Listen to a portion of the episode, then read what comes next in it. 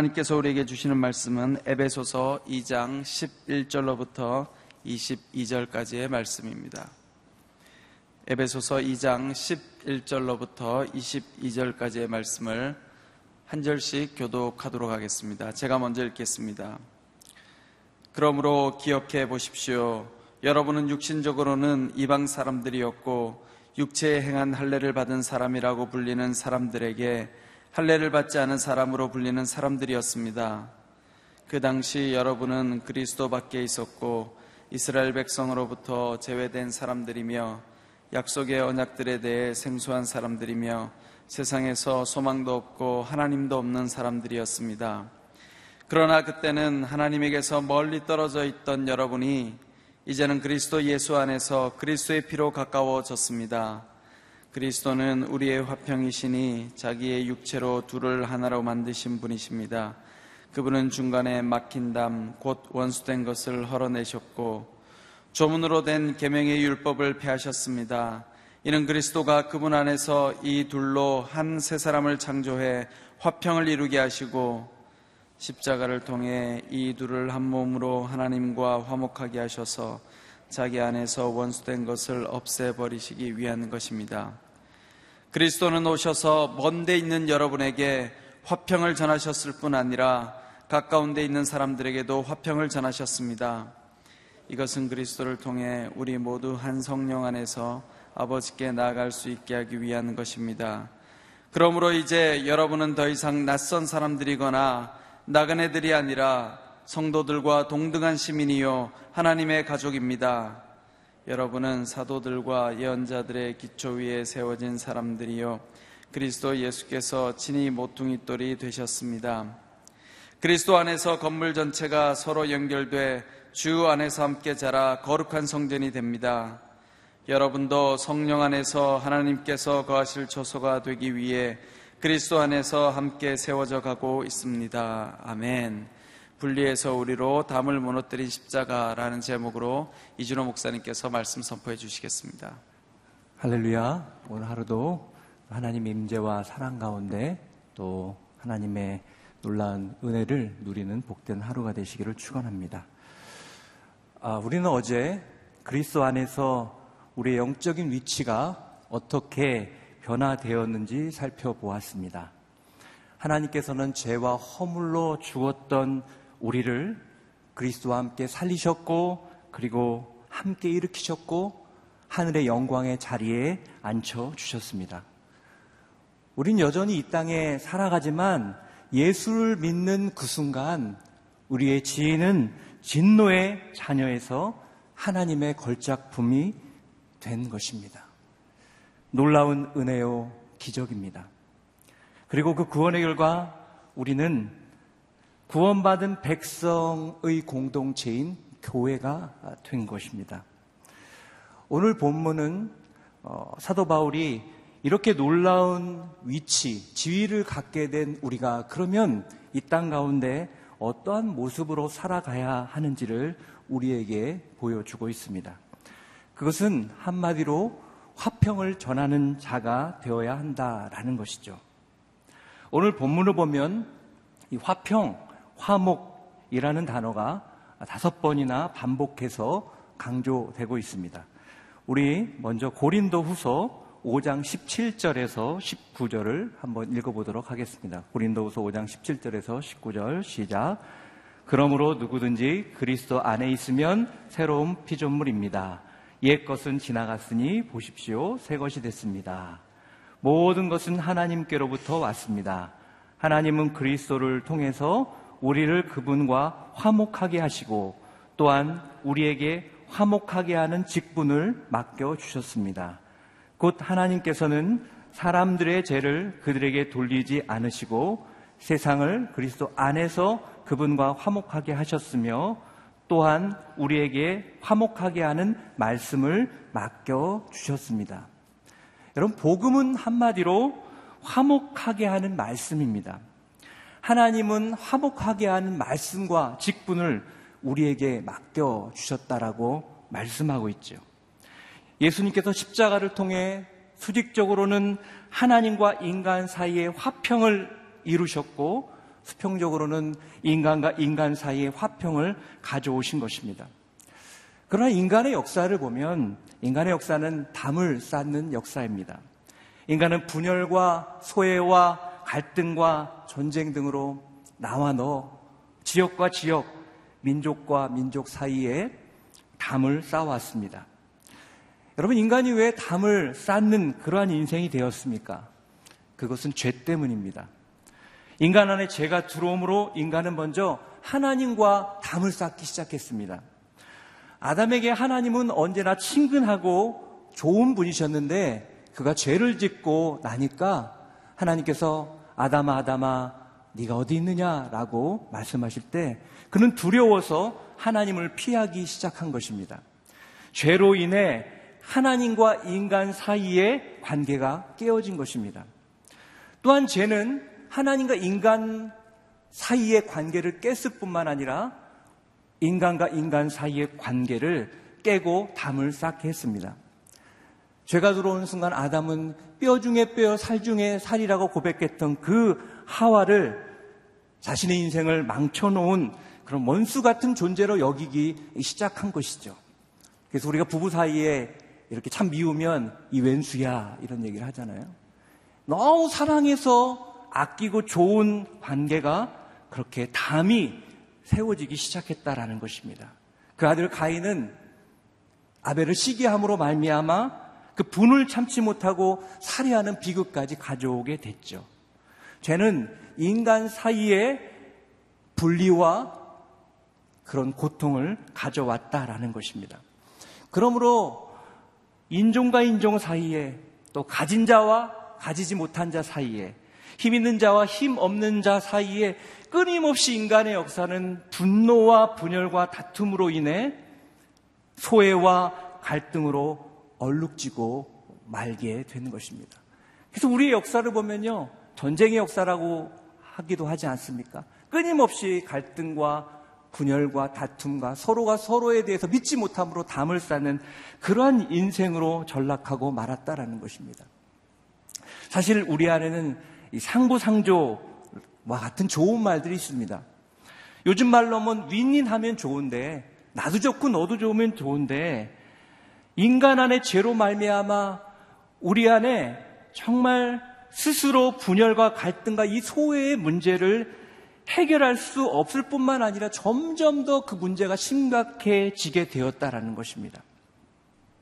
오늘 본문의 에베소 교회도 다수의 헬라인 성도들이 있었어요. 그렇기 때문에 유대인 성도들과 헬라인 성도들 사이에 보이지 않는 갈등과 그런 불일치가 계속해서 일어나고 있었습니다. 바울은 이전에 이방인들이 소외됐던 실상을 이렇게 설명하고 있죠. 우리 11절, 12절 한번 같이 읽겠습니다. 11절, 12절 시작. 그러므로 기억해 보십시오. 여러분은 육체적으로는 이방 사람들이었고 육체 행한 할례를 받은 사람이라고 불리는 사람들에게 할례 받지 않은 사람으로 불리는 사람들이었습니다. 그 당시 여러분은 그리스도 밖에 있었고 이스라엘 백성으로부터 제외된 사람들이며 약속의 언약들에 대해 생소한 사람들이며 세상에서 소망이 없고 하나님도 없는 사람들이었습니다. 이전에 그리스도 전에 이방인들의 실상 그것은 무엇이었는가? 유대인과 다른 점을 다섯 가지로 얘기하죠. 첫 번째, 이방인들은 할례를 받지 않았다라고 말합니다. 할례는 아이가 태어난 지 8일 만에 생식기 행하는 의식입니다. 이것은 무엇을 말합니까? 선택받은 민족의 상징이었습니다. 그런데 할례를 받지 않은 존재다라고 말합니다. 둘째 이방인들은 그리스도 밖에 있는 사람이었습니다. 이들은 그리스도에 대해서 구원자에 대해서 관심을 갖지도 못했고 열망하지도 못했던 그러한 존재였습니다. 또한 이들은 이스라엘 백성으로부터 선택된 백성으로부터 제외된 사람이었습니다. 넷째, 이들은 약속의 언약에 대해서는 생소한 그런 약속이 있는지도 알지 못했던 그런 존재였다라는 것이죠. 그리고 다섯째로 소망도 없고 그리고 하나님이 없는 그러한 존재였다라는 것입니다. 반면에 이스라엘 사람들은 어떤 사람입니까? 이들은 할례를 받았습니다. 또 메시아를 희망하는 사람이었고 선택된 자였고 그리고 약속의 언약에 익숙한 사람들이었습니다. 그러나 유, 그러니까 유대인들 안에 얼마나 이런 우월의식이 많았겠어요. 같은 성도지만 그들이 생각할 때는 전혀 다른 성도로 그들은 생각하고 있었다라는 것입니다. 에베소 교회 안에 유대인 성도들은 이방인 성도들을 무시했어요. 사실 이방인 교회이기 때문에 숫자는 헬라인 성도들의 숫자가 많았습니다.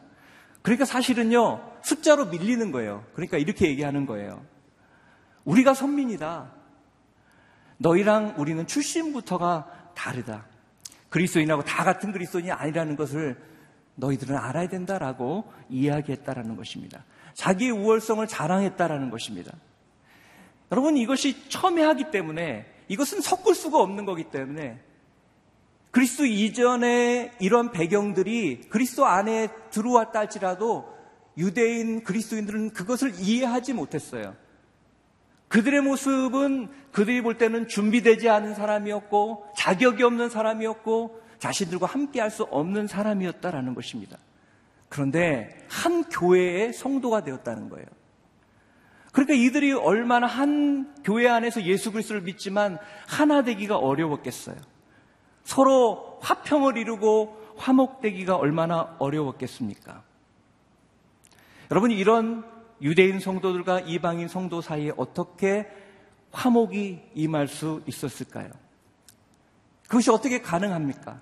인간의 사상과 경험으로는 불가능하지만 오늘 본문은 화평케 되는 방법이 있다고 말합니다. 그것이 무엇입니까? 그것은 예수의 피로 원수된 막힌 담을 주님께서 헐어주심으로 말미암아 그것이 가능하게 되었다라고 말합니다. 원수된 것입니다. 막힌 담입니다. 그것은 깰 수 없는 것입니다. 인간은 그것을 절대 넘지 못합니다. 그런데 예수님께서 그 피로 말미암아 그 원수된 것을 그 담을 무너지게 하심으로 그러한 진정한 화평이 임하게 됐다라고 말씀하는 거죠. 우리 13절, 14절 같이 한번 읽겠습니다. 13절 시작.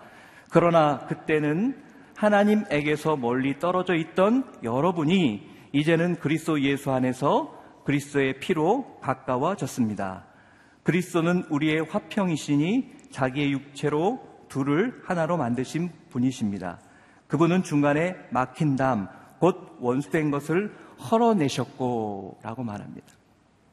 예수 그리스도께서 그 십자가를 지심으로 그 십자가의 피로 말미암아 먼저는 하나님과 인간 사이의 담을 허무셨다라고 말합니다. 13절에 보면 이것을 이렇게 표현했죠. 하나님에게서 멀리 떨어져 있었다라고 표현합니다. 그 멀리라는 것은 인간이 극복하지 못하는 멀리예요. 그 담은 너무 높아서 우리가 우리 스스로 아무리 노력을 해도 그 담을 넘을 수 없는 그러한 거리입니다. 그런데 예수님께서 십자가를 지심으로 그분의 피를 흘려주심으로 죄라는 우리가 극복할 수 없는 벽을 확 허물어뜨림으로 하나님의 임재가 우리에게 들어오기 시작했다라는 거예요. 우리가 하나님을 만날 수 있게 되었다는 거예요. 하나님을 아바 아버지로 부를 수 있게 되었다는 거예요. 이제 진노의 자녀가 아니라 그 하나님을 바라볼 때 진노밖에 기대하지 못하는 인생이 아니라 이제 하나님을 향해서 소망을 이야기할 수 있는 그러한 존재로 바뀌어졌다라는 것입니다. 여러분, 사람은요, 하나님의 은혜를 받아야 그 마음이 부드러워지고 그리고 용납할 수 있고 포용할 수 있는 마음으로 바뀌게 됩니다. 참된 화평의 사람으로 그래야 살아갈 수 있는 거예요. 여러분, 제일 어려운 게 어떤 것인지 아세요? 사랑하는 것입니다. 용납하는 것입니다. 아, 내가 저 사람 꼭 사랑해야지. 아무리 여러분 결정해 보세요. 잘 안 돼요, 그게. 잘 안 돼요. 제일 가까이에는 바로 옆에 있는 우리 자녀들, 우리 남편, 아내. 사랑해야 되는지 알면서도 인간적으로 사랑해야 된다고 그게 잘 되지 않습니다. 어려워요. 여러분, 사랑은 억지로 할 수 있는 것이 아닙니다. 그래서 십자가를 보면요, 수직선과 수평선이 만나고 있지 않습니까?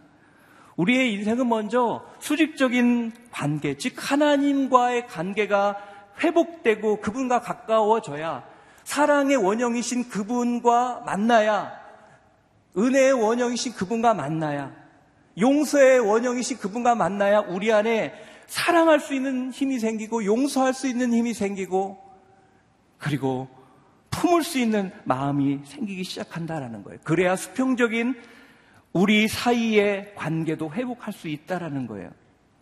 예수님은 십자가를 통해서 은혜 폭포수가 나에게 흘러올 수 있는 그런 물꼬를 내주셨어요. 그러므로 그 은혜 폭포수를 우리가 흘려보낼 수 있게 된 것입니다. 그 예수님의 피는 더 나아가 하나님과 사람 사이에 담을 하신 뿐만 아니라 사람과 사람 사이에 고질적으로 묶여 있는 그 인류의 역사인 담을 쌓는 그 담을 허물어뜨리기 시작하신 것입니다. 여기서 중간에 막힌 담이라고 말할 때 유대인과 이방인 사이에 이 차이는 추상적인 표현이 아니었다라는 거예요. 실제로 역사학자 요세푸스에 의하면 이스라엘 성전에는요, 이방인과 유대인을 구별하는 확실한 벽이 있었어요. 그래서 성전 가장 바깥쪽에 이방인의 뜰이 있었는데 그 이방인의 뜰에는 1.5m 정도 돌로 된 장벽이 쳐 있었대요. 그리고 그 장벽에 일정한 간격을 두고 경고문이 헬라어하고 라틴어로 쓰여 있었다라고 말합니다. 그 경고문의 내용은 이것입니다. 외국인이 이방인의 뜰을 넘어가면 당신은 잡히면 죽게 됩니다. 이 내용이었대요. 이방인의 뜰에 들어간 사람들이 이렇게 지나가는 거예요. 그러면 계속 보는 게 뭔지 아세요? 당신은 이 담을 넘으면 죽습니다. 그거예요. 이 말이 무엇입니까? 죽어도 넘어갈 수 없는 것이, 허물 수 없는 것이 담이었다라는 거예요. 우리 안에 있는 마음의 담, 죄의 담. 그러니까 서로 우리가 사랑하는 것 같은데 넘지 못하는 그런 담이 있어요. 깨지 못하는 담이 있어요. 결국 이것이 인간을 불행하게, 불행으로 우리를 이끄는, 그리고 불행하게 만드는 그러한 원인이 되었다라는 것입니다.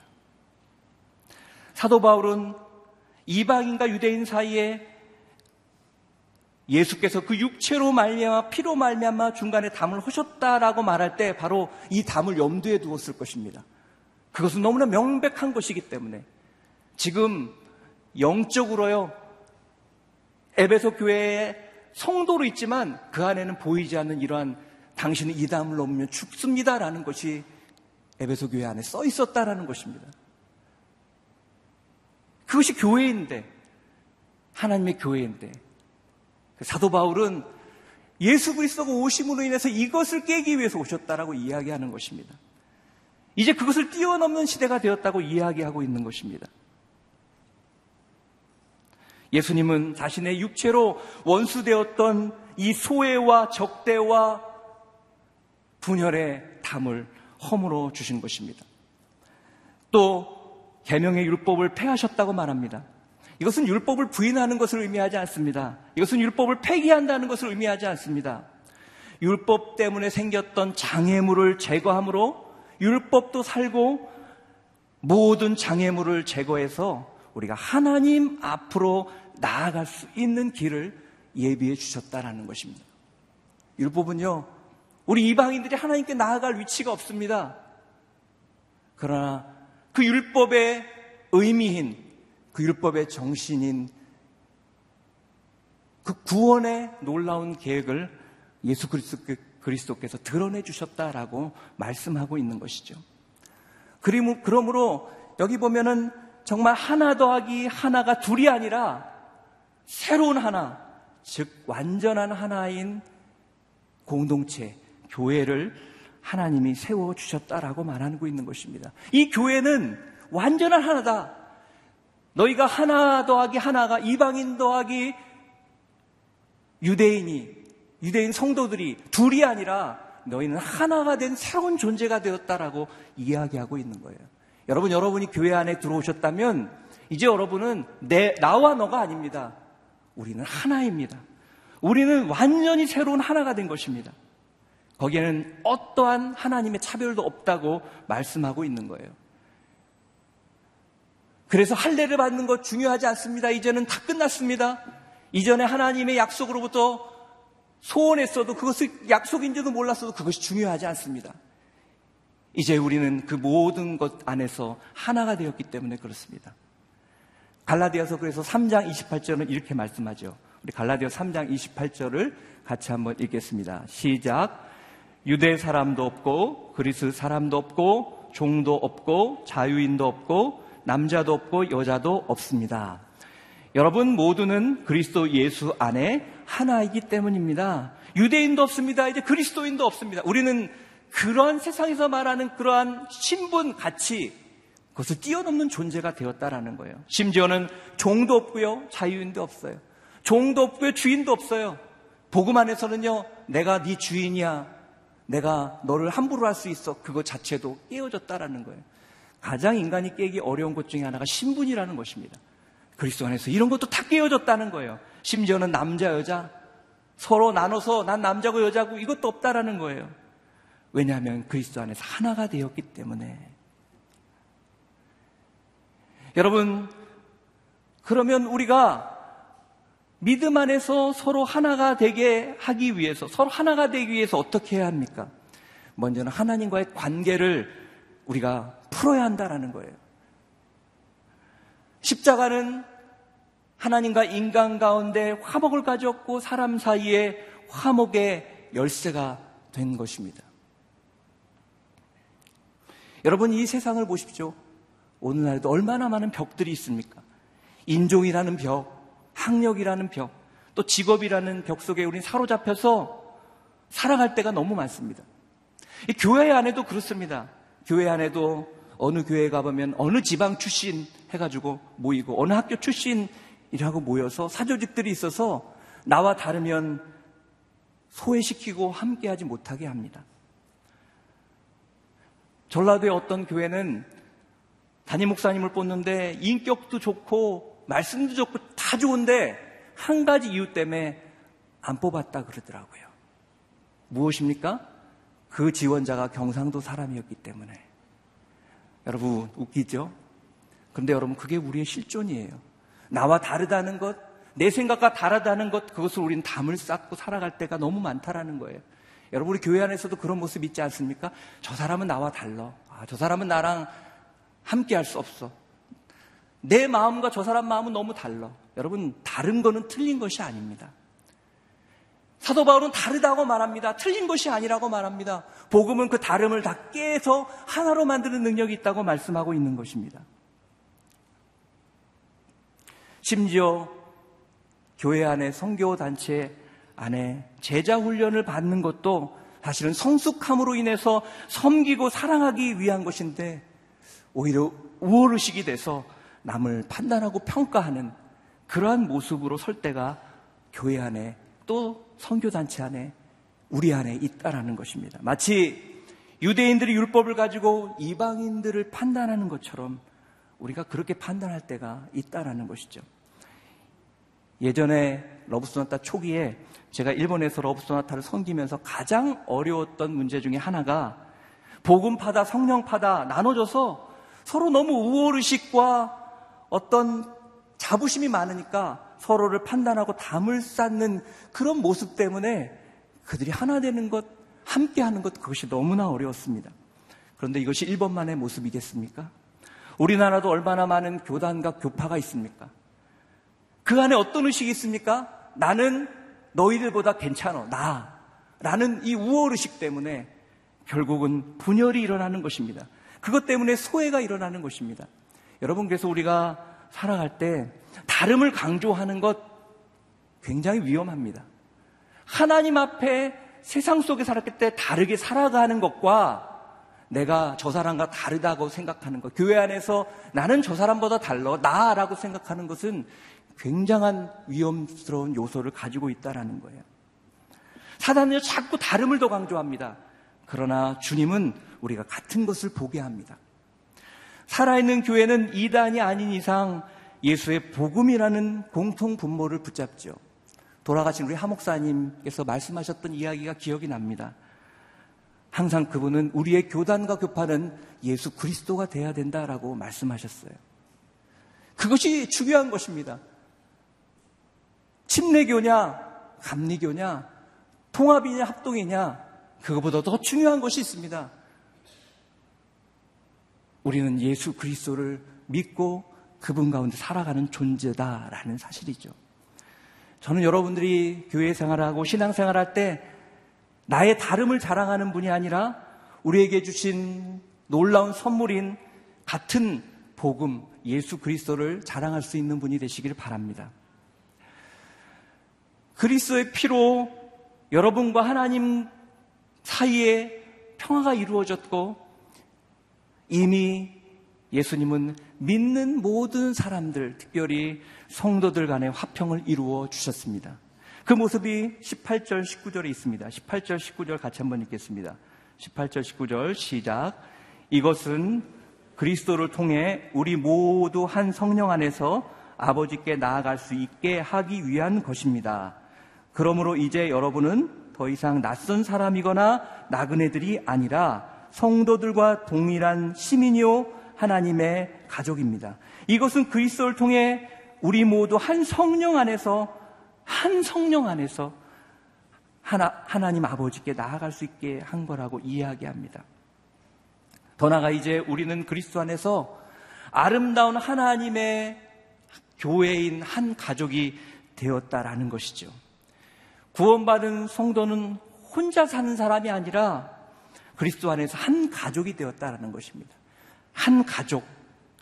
그래서 우리의 호주는요, 하나님입니다. 우리의 본적은 천국 특별시예요. 우리의 시민권이 하나님의 나라에 있기 때문에 그렇습니다. 여러분, 가족이라는 말은 엄청난 말입니다. 가족은요, 모든 특권을 공유합니다. 제 아이가요, 재물건 쓰면서 한 번도 허락받고 쓴 적이 없어요. 막 써요. 여러분, 근데 그것이 가족이더라고요, 생각해보니까. 가족이란 건 그런 것입니다. 가족이란 아픔도 함께하고 책임도 함께합니다. 권리만 주장하면, 그리고 책임을 다하지 않으면 그 가정은 콩가루 가정이 되는 거예요. 여러분, 가족으로서 가장 중요한 책임이 뭔지 아세요? 그것은 서로 사랑하라는 것입니다. 성경은 그래서 너희가 그리스도 안에서 하나가 됐다면 서로 사랑하라는 이야기를 굉장히 많이 합니다. 여기엔 용서도 포함됩니다. 진정한 가정의 리더는 누구인가? 여러분 누구인지 아세요? 가장 사랑을 많이 하는 사람이에요. 그래서 부모가 리더가 되는 것입니다. 여러분, 교회 어른은, 진짜 어른은 누구입니까? 가장 많이 사랑하시는 사람입니다.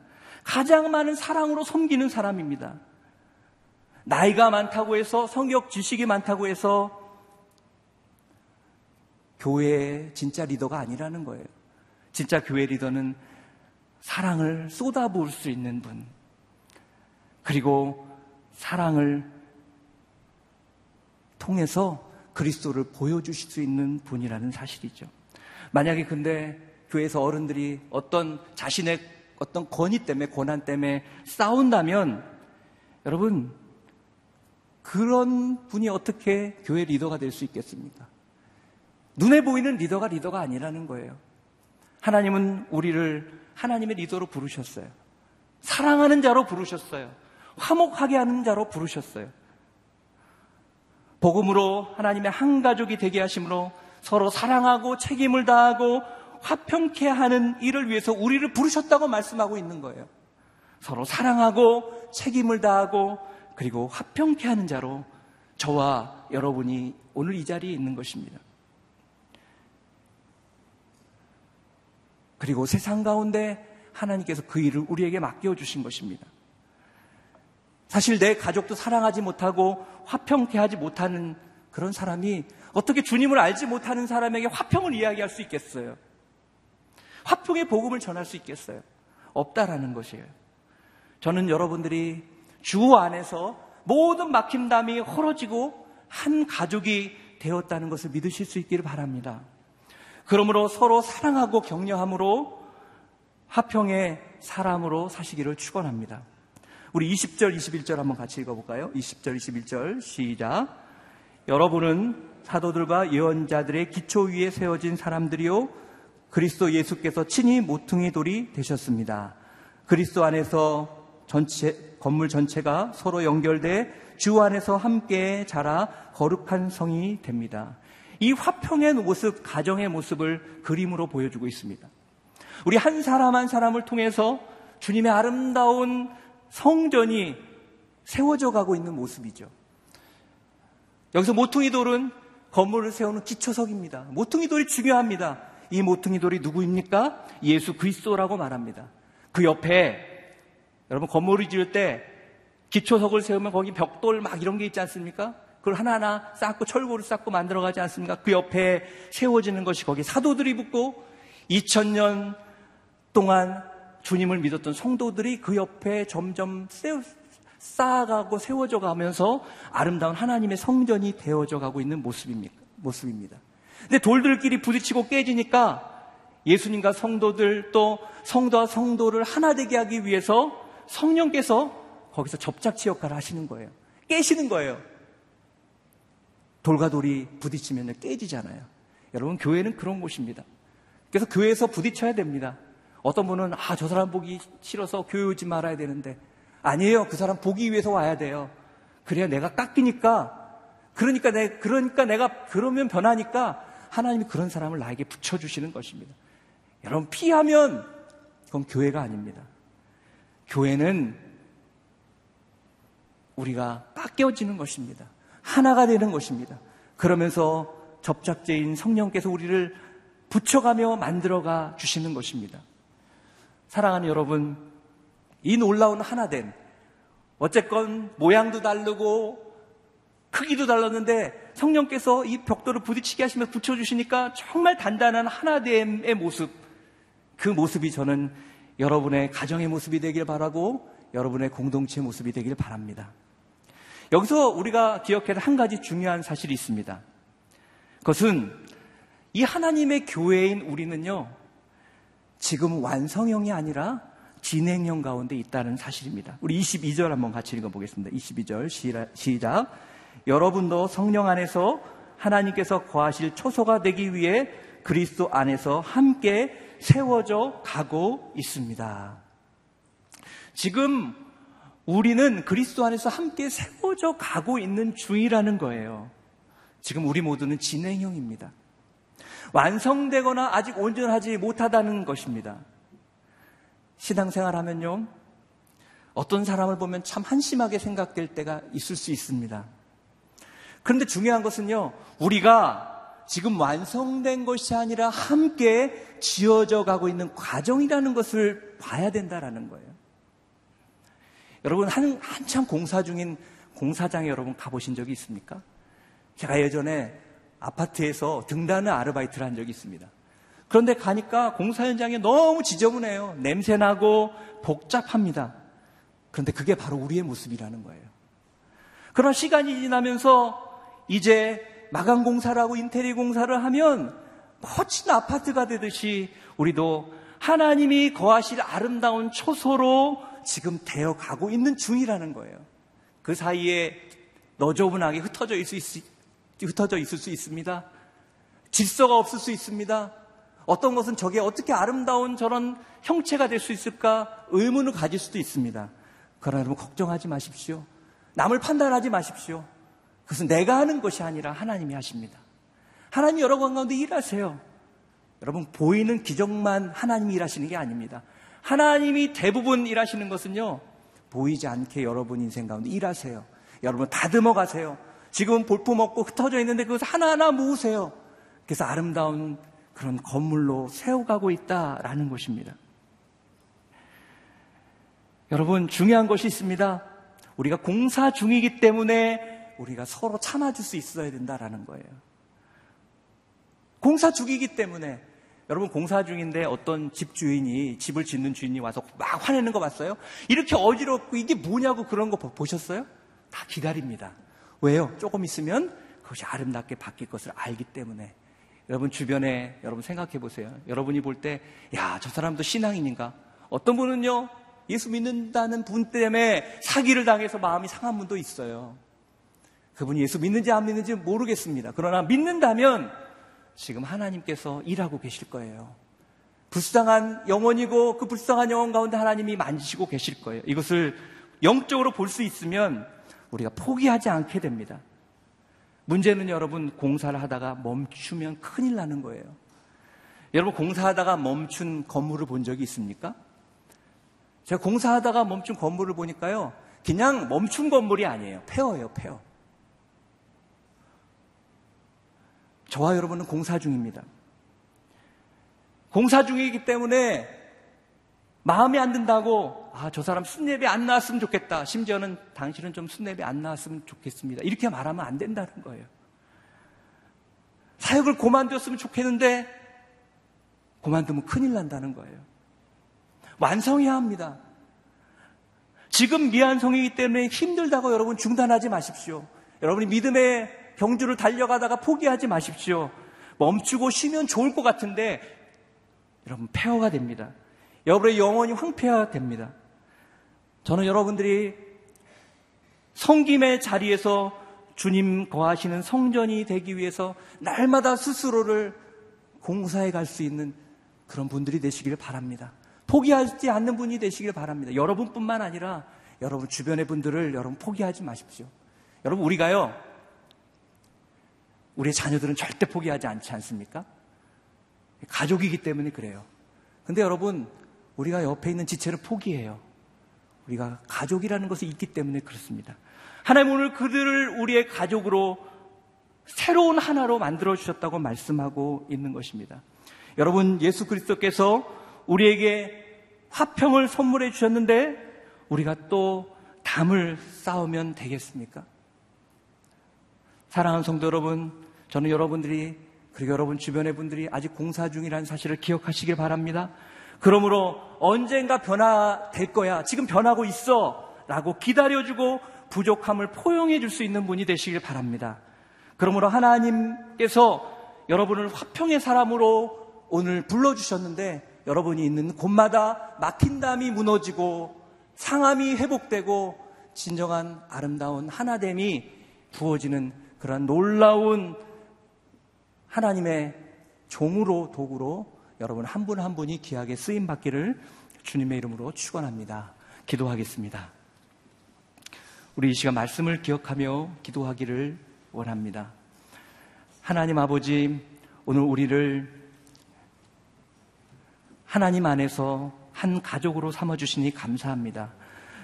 하나님과 멀리 떨어져 있을 수밖에 없었고, 서로에게 담을 쌓고, 서로를 판단할 수밖에 없었던 우리 가운데 찾아오셔서 우리를 화평의 사람으로 또 화평을 전하는 사람으로 세워주셔서 감사를 드립니다. 오늘 우리가 살아갈 때 하나님께서 우리를 화평의 사람으로 불렀다는 것을 기억하게 하여 주시옵소서. 하나님께서 무너뜨린 담을 쌓는 인생이 되지 않도록 주님 인도하여 주시옵소서. 우리는 공사 중입니다.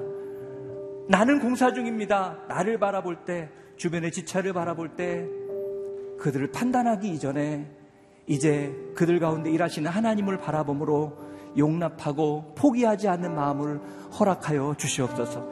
그래서 하나님 아버지, 정말 내가 기도하는, 내가 있는, 내가 섬기는 자리에 화평의 역사가 나타나게 하여 주시옵소서. 막힌 담이 무너지게 하여 주시옵소서. 혹시 우리 가정 가운데 막힌 담이 있다면 주님 허물어 주시옵소서. 우리 사역팀 가운데 하나님 예수 안에 있지만 우리가 예수 그리스도 안에서 새로운 한 가족이 되었다는 것을 깨닫지 못하고 분열과 다툼이 있다면 그 분열과 다툼이 떠나가게 하여 주시옵소서.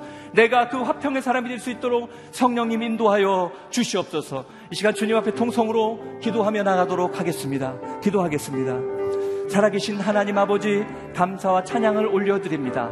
하나님 안에서 우리가 살 수 없는 존재이지만 하나님과 멀리 있던 존재이지만 예수 그리스도의 피로 말미암아 하나님과 막혀 있던 담을 허물어 주시고 우리를 그리스도의 온전한 자녀로 삼아 주시니 감사를 드립니다. 또 그 담을 헐어 주심으로 우리 사이에 막힌 담이 허물어지고 진정한 화평을 바라보는 그러한 공동체로 우리를 불러주시니 감사를 드립니다. 하나님 우리가 이 땅을 살아갈 때 하나님 우리에게 화평의 사명을 맡겨 주셨습니다. 예수 그리스도가 이루셨던 그 놀라운 역사를 우리도 이뤄가길 원하시는 주님. 우리가 가는 곳마다 막힌 담이 무너지게 하여 주시옵소서. 하나님 우리를 묶고 있는 분열과 갈등이 하나님 떠나가게 하여 주시옵소서. 하나님 우리는 지금 공사 중에 있습니다. 완전하지 않습니다. 내가 나 자신을 볼 때도 때로는 실망스럽지만 내가 지금 하나님께 공사 중에 있다라는 것을 기억하게 하여 주시고 포기하지 않도록 도와주시옵소서. 내 주변에 연약한 많은 사람들이 있습니다. 하나님 그 사람을 바라보고 판단할 때가 많았습니다. 정죄할 때가 많았습니다. 그러나 하나님이 그들 가운데 일하고 계심을 믿습니다. 그러므로 이제 판단하는 마음을 버리고 하나님 화평케 하는 자로 서게 하여 주시옵소서. 하나님 그래서 공사 중에 있는 하나님이 세우시는 그들을 포기하지 않도록 도와 주시옵소서. 함께 기도하며 하나님이 세우시는 아름다운 이 성전을 이루어가게 하여 주시옵소서. 하나님 그 영광의 직분을 맡겨주시니 감사를 드립니다. 오늘 나는 어떤 모습으로 살아가고 있습니까? 화평케 하는 자로 살아가고 있습니까? 갈등과 분열을 일으키는 사람으로 살아가고 있습니까? 하나님 나의 안에 있는 교만을 꺾어 주시옵소서. 판단하는 마음이 떠나가게 하여 주시옵소서. 참으로 예수 그리스도가 그 낮아지심으로 십자가를 지심으로 그 보혈로 말미암아 우리 안에 막힌 담이 허물어진 것처럼 내가 오늘 십자가를 예수님의 십자가를 짐으로 화평케 하는 자로 살아가는 역사가 부어지게 하여 주시옵소서. 우리 가정 가운데 하나됨이 없다면 분열이 있다면 떠나가게 하여 주시고 우리 가정 가운데 참된 화목이 회복되게 하여 주시옵소서 우리 공동체 안에 하나님이 주는 새로운 화평함이 부어지게 하여 주시옵소서 그래서 하나님 아버지 한 사람 한 사람 믿음의 사람 안에서 서로 한 가족으로 책임을 지고 기도하고 섬김으로 우리가 아름다운 하나님의 가족으로서 귀한 성전을 함께 이루어가는 놀라운 역사가 부어지게 하여 주시옵소서 역사하여 주시옵소서 성령님 기름 부어 주시옵소서. 할렐루야 주님을 찬양하오니 주님 우리의 삶을 통해 하나님 주님을 따라가는 화평케 하는 인생을 통해 영광을 받아 주시옵소서 영광을 받아 주시옵소서. 할렐루야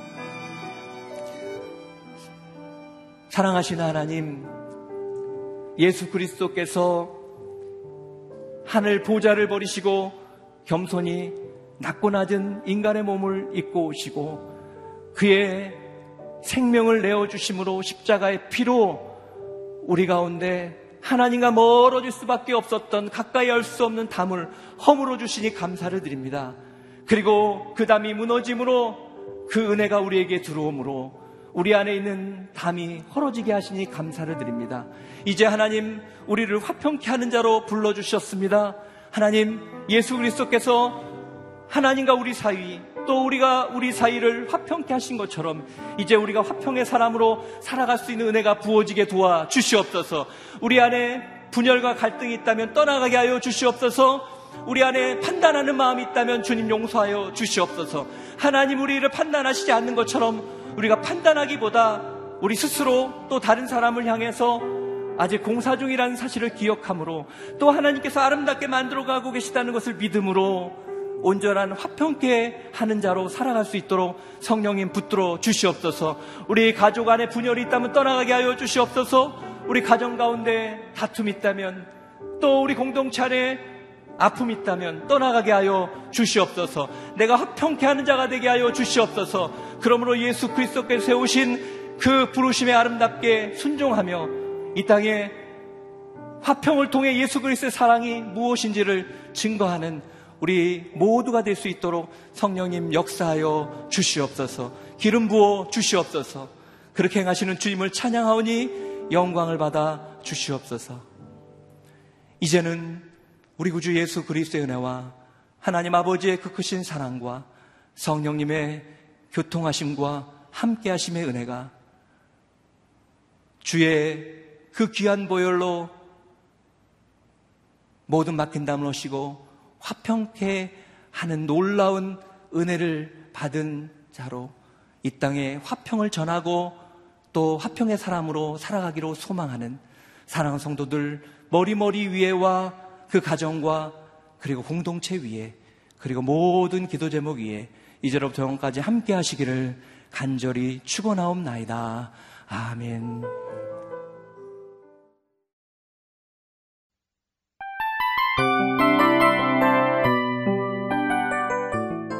이 프로그램은 청취자 여러분의 소중한 후원으로 제작됩니다.